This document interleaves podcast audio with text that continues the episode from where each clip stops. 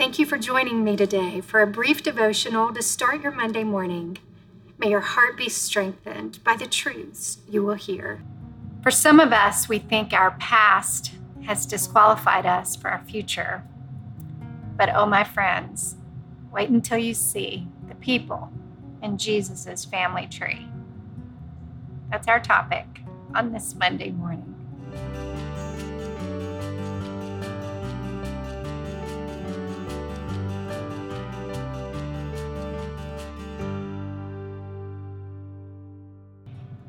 You ever gotten to a lineage in the Bible and thought, eh, no, I'm not going to read that? That's like, it doesn't even matter. It's like, why does a lineage matter? But do you know there's nothing in this word that God isn't intentional about?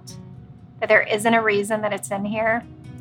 And one of the things I love about the family tree of Jesus in Matthew is it just gives me so much more hope for my own story because inside of it is everything imaginable.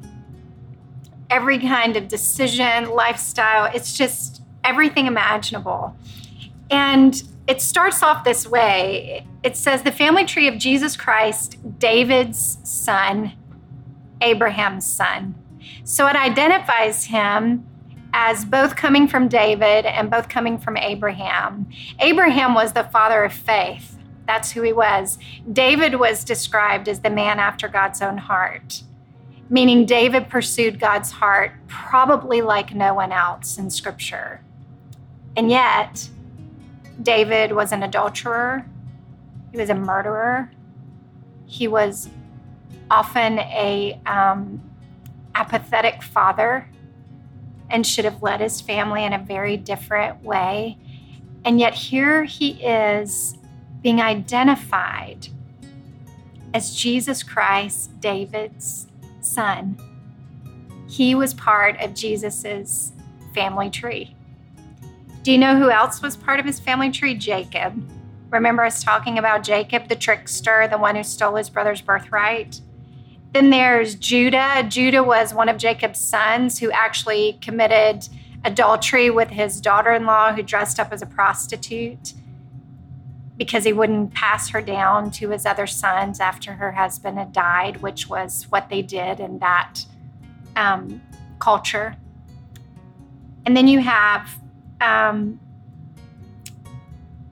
you're even, we even talk about Solomon, Solomon, who was the wisest king who ever lived, who was David's son. But yet Solomon kind of sold his soul to women, and he had more wives and concubines, and ended up taking wives that served other gods than his, and ended up leading his heart astray.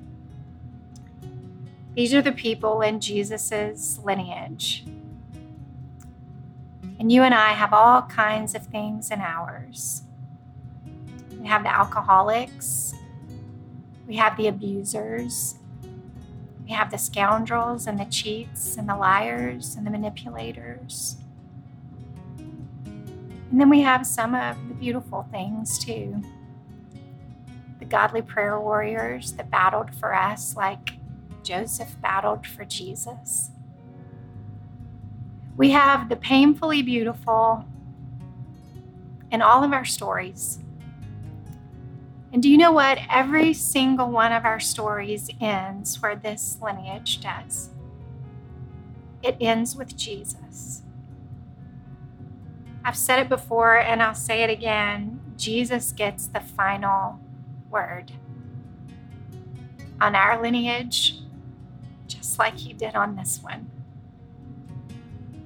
See, if you traced our family tree back, you'd trace it back to Adam. And when Luke does Jesus' lineage, that's where he traces it back to. So that means every single one of us comes at some point through the lineage of Jesus. So who gets the final word? He will. Your family doesn't disqualify you. Our past doesn't have to define us.